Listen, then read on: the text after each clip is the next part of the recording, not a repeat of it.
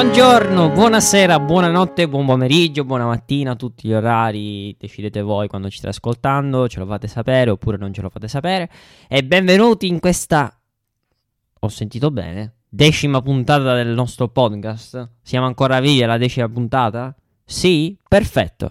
Ed eccoci qui nel decimo episodio con Dani, il Dani, quello la D maiuscola, e il Gabri con la G minuscola. Con Ci la sei? G minuscola, ovviamente. Bravo. Ci sono, ci sono. Buongiorno a tutti. Come stai? Ma, siccome sto registrando con te, potrebbe andare meglio, però tutto a posto. Ah, sono contento che tu stia male. E con noi oggi c'è qualcuno che ci aiuterà a parlare di qualcosa di sommo, anzi oserei dire di divino, e quindi ci vuole un ospite divino. Con noi c'è la mia carissima amica Arianna. Buongiorno, buonasera, buonanotte anche a te. Buongiorno, buonasera e buonanotte a tutti. Sono contentissima di essere qui. Ringrazio Daniele per la, per la presentazione, sono davvero onorata. E, mm, insomma, eh, benvenuti. Eh, spero che vi piaccia questo podcast eh, su questo, su questo argomento a dir poco divino. Ecco, infatti, Gabri, di che cosa parliamo oggi? Tu hai l'onore di dire il nome della cosa di cui andremo a parlare. Sentiti onorato. Bene, oggi parliamo del più grande poeta e letterato di tutti i tempi, ovvero il sommo, divino, incredibile Dante Alighieri. Mamma mia, e l'ha della detto. sua e della sua magnificenza nello scrivere l'opera più bella che il mondo abbia mai avuto il piacere di leggere e conoscere. Parliamo della Divina Commedia. Io vorrei, dato che sei tu la nostra ospite oggi, darti la parola e farci capire un po' di più, insieme anche a Gabri, di che cosa stiamo andando a parlare e perché eh, questa commedia è veramente divina. Perché se ci pensiamo, si chiamava soltanto commedia al momento della scrittura. Assolutamente. Poi Il signor termine- Giovanni poi ci ha pensato. Giovanni, ciao Giovanni. Salutiamo Giovanni che ci sta ascoltando. Anche lui è amico di infanzia come Sì, come noi ci Galileo. conosciamo dal... No, no, con Giovanni Boccaccio dalla quarta elementare ci conosciamo. Quindi Eh, ancora prima. Sì, perché è O- venuto o da un'altra dopo, scuola. Quando hai conosciuto me, hai conosciuto anche lui. Ci siamo conosciuti tutti e tre insieme alla tenera età di nove anni. Mi, veramente, bei tempi. Va bene, allora io vi lascio la parola perché ci- con me ci sentiremo dopo, ovviamente, non vi lascerò soli. Eh, però sentiamo un po'. eh, Sono commosso, questa opera è troppo importante. Dante è il padre assoluto della nostra letteratura e possiamo definire la sua Divina Commedia, diciamo, un'opera allegorico-didattica in forma di visione. Ehm, questo termine divina gli venne, come stavamo dicendo, dato successivamente dal nostro amico Giovanni Boccaccio, che la distinse dal, dal Decameron proprio perché è un'opera religiosa. Il contenuto della Divina Commedia è un viaggio, questo viaggio che si svolge nella settimana santa del, del 1300. Dante parte dalla selva a 35 anni, nel mezzo del cammin di sua vita, e, questa selva piena di avarizia, di lussuria e di superbia, ehm, dalla quale non riesce a uscire. E sarà poi grazie a Virgilio, che rappresenta la, la ragione, a- che giungerà poi alla salvezza. Ed è proprio questa la, la missione didattico-profetica dell'opera. Dante vuole insegnare agli uomini, a tutta l'umanità, come allontanarsi dal peccato e giungere alla salvezza. Eh, possiamo, possiamo riconoscere questa, questa missione di Dante nel, nel diciassettesimo canto del Paradiso, quindi poi verso la conclusione dell'opera noi ci rendiamo conto alla fine del, del suo vero significato. Infatti questa condizione di grande perdizione nel primo canto dell'inferno porta alla profezia dell'avvento di un veltro, un restauratore. E ci sono tantissime ipotesi su chi possa essere questo veltro, però eh, ultimamente la critica ha, eh, l'ha identificato in, in Dante, proprio perché nel diciassettesimo canto del Paradiso il, il suo trisavolo cacciaguida gli profetizzò il suo esilio e successivamente gli svelò la sua missione.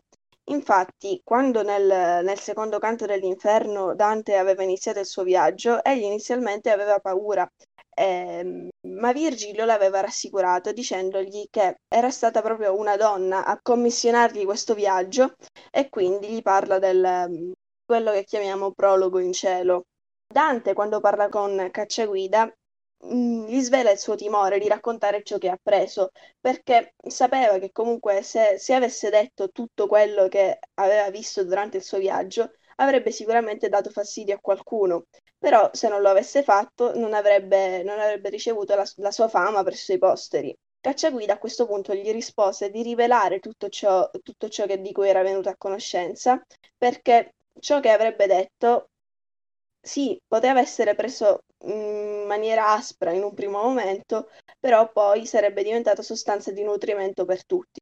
E proprio queste parole dimostrano la, che Dante sia il veltro e che quindi la sua opera porterà l'umanità alla salvezza. Quindi diciamo che proprio è il, la missione, il significato dell'opera. È vero, è vero. Hai detto praticamente tutto sulla missione di quest'opera, perché in realtà non c'è soltanto una storia, non c'è soltanto il viaggio, ma c'è veramente un messaggio che vuole dare Dante. Anche perché, secondo me, sicuramente c'è un grande significato eh, politico dietro la commedia. Sono tanti i canti in cui, e soprattutto sono i sesti delle tre cantiche, ehm, in cui Dante parla di politica. Perché per lui la politica è veramente importante. Il politico è colui che fa anche questo per il bene della collettività, non soltanto servire il tuo Stato in quanto istituzione, ma fare quello che non fanno, a mio avviso, i politici oggi, cioè quello che lui chiama, ecco, il ben fare, cioè l'agire del politico al, nel bene della collettività e quindi questo io ho notato che traspare molto da quest'opera, più che nelle altre che ovviamente non sono grandi quanto la Divina Commedia, perché a mio avviso un altro punto di forza della Divina Commedia è quello di parlare di tutto, di tutto. Quello che si chiama enciclopedismo, a mio avviso, eh, quello che c'è dentro l'opera, quello che c'è dentro la Divina Commedia è tutto quello che c'era all'epoca. Tutta la conoscenza dell'epoca c'è dentro la Divina Commedia. Mi ricordo anche eh, in un convegno di fisica, se non erro, ci hanno proprio anche in un convegno di fisica si parla della Divina Commedia, perché non mi ricordo in quale canto Dante fa una sorta di esperimento di ottica. Cioè, Dante parla veramente di tutto all'interno di quest'opera. Grazie a questo può parlare di tante tematiche, di tante tematiche che lo porteranno a quella che è la fine dell'opera, quella della visione di Dio e della salvezza. E per concludere, il fatto che eh, molte volte si parli del suo esilio. E io penso che in realtà senza questo esilio, che possiamo chiamare a questo punto anche con un termine manzoniano una provvida sventura, non ci sarebbe stata la Divina Commedia. Quindi per concludere io direi che eh, per chi non lo avesse fatto, per chi non avesse avuto la possibilità, e io oserei dire anche la fortuna di farlo, leggete la Divina Commedia, perché la Divina Commedia ti fa eh, vedere il mondo da un'altra prospettiva ed è anche molto strano il fatto che leggendo la commedia, che è stata scritta tantissimi secoli fa, in realtà c'è molto da cui imparare anche per quanto riguarda la società e il mondo di oggi. Quindi viva la Divina Commedia, cosa dire? Assolutamente d'accordo, anche perché, come hai detto tu, il sapere della Divina Commedia è, è inquantificabile ed è proprio per questo che ancora oggi Dante è vivo in mezzo a noi, perché lui rivolge la sua opera a tutti e proprio il suo voler essere mh, alla portata di tutti gli ha permesso di essere ancora oggi eh, ricordato, ancora oggi studiato e celebrato. Per esempio l'anno prossimo, il 2021, il settecentesimo anniversario della sua morte, noi lo dedicheremo tutto a lui e a celebrarlo. Quindi, insomma, eh, è un poeta eterno lui non, non morirà mai. Gabri, ma qual è ehm, secondo te il canto più bello della Divina Commedia tra quelli che hai letto fino ad oggi? E sicuramente la Cantia, che so già qual è perché ti conosco molto bene, che ti ha colpito di più. Sicuramente la Divina Commedia per la sua magnificenza è bella nella sua interezza. Tutte e tre le cantiche sono strutturate in modo da attirare il, il lettore e comunque farlo entrare nella realtà che Dante descrive. Sicuramente però la cantica più bella, a mio parere, è l'inferno, sia per eh, le storie dei personaggi che sono inseriti da Dante, appunto all'interno di questa cantica, sia per tutto il viaggio che Dante compie eh, all'interno eh, dell'inferno, appunto. E, ehm, e, tutti gli insegnamenti che dà ehm, durante appunto i 33 canti eh, di questa cantica. Il mio canto preferito, allora, ce ne sarebbero tanti, tantissimi, però oggi voglio porre l'attenzione sulle ultime terzine di tutte e tre i canti, che finiscono appunto con la parola stelle. L'inferno finisce con uscimo a rivedere le stelle, il purgatorio con puro e disposto a salire alle stelle, il paradiso con l'amor che muove il sole e le altre stelle. Questo appunto non è soltanto un, eh, una notazione stilistica, ma è proprio eh, la voglia di Dante di salire appunto al, al paradiso, di purificarsi e raggiungere Dio. E questo fattore appunto è importante nella crescita di Dante, nella sua liberazione dal peccato. Oltre ovviamente a tantissimi altri canti, come possono essere i canti politici, come accennato prima Danni, per esempio il, il sesto del Purgatorio in maniera particolare pone l'accento sulla situazione dell'Italia nel 1300, quindi un'Italia frammentata, ehm, un'Italia che non ha più una guida anche per la sfida eterna, quasi oserei dire, del Medioevo tra il papato e l'impero. E, e quindi proprio Dante è un uomo dei suoi tempi, ovvero è calato dentro il contesto vive la vita politica e vive anche la vita religiosa, la sua interiorità. Vorrei chiedere anche a voi qual è il vostro canto preferito. È difficile identificare un, un canto preferito, anche perché comunque non ho ancora avuto il piacere di leggerli tutti. Eh, uno che però mi è rimasto particolarmente a cuore, e non poteva essere altrimenti vista la, la romantica che sono, è stato il quinto canto dell'inferno, quello di Paolo e Francesca. Eh, questo canto è ambientato nel, nel secondo cerchio dell'inferno e ospita i lussuriosi, tutti quelli che hanno sottomesso la, la ragione al loro desiderio sfrenato. Eh, Paolo e Francesca sono proprio due cognati che ehm, sono, sono, caduti nel, nel, loro amore. Eh, appartengono a una sorta di sottoschiera ehm, dove ci sono coloro che sono morti per la lussuria e infatti Francesca racconta proprio la sua storia a Dante e dice che Paolo è suo cognato e che i due sono stati uccisi da Gianciotto, che è il marito di Francesca, che, che li aveva scoperti.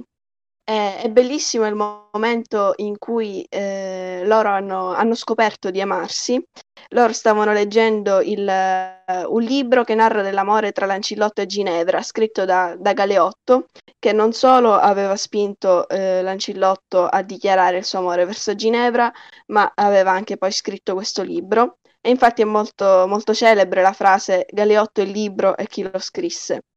Quindi eh, questo canto è, è proprio bellissimo, è scritto anche in uno stile elevato, perché come Dante aveva teorizzato bisogna parlare d'amore in, in stile tragico. Celeberrime le, la terzina, amor che nulla amato, amar perdona, e insomma eh, sappiamo tutti questa, uh, questa, questa, frase che viene poi riportata ancora oggi ehm, un po' dappertutto, perché come ho detto Dante, Dante è eterno e, e ci fa capire come, come, alla fine all'amore non, non ci si possa sottrarre. Bellissime interpretazioni di entrambi. Io concluderei invece con il mio, eh, prima di salutarci.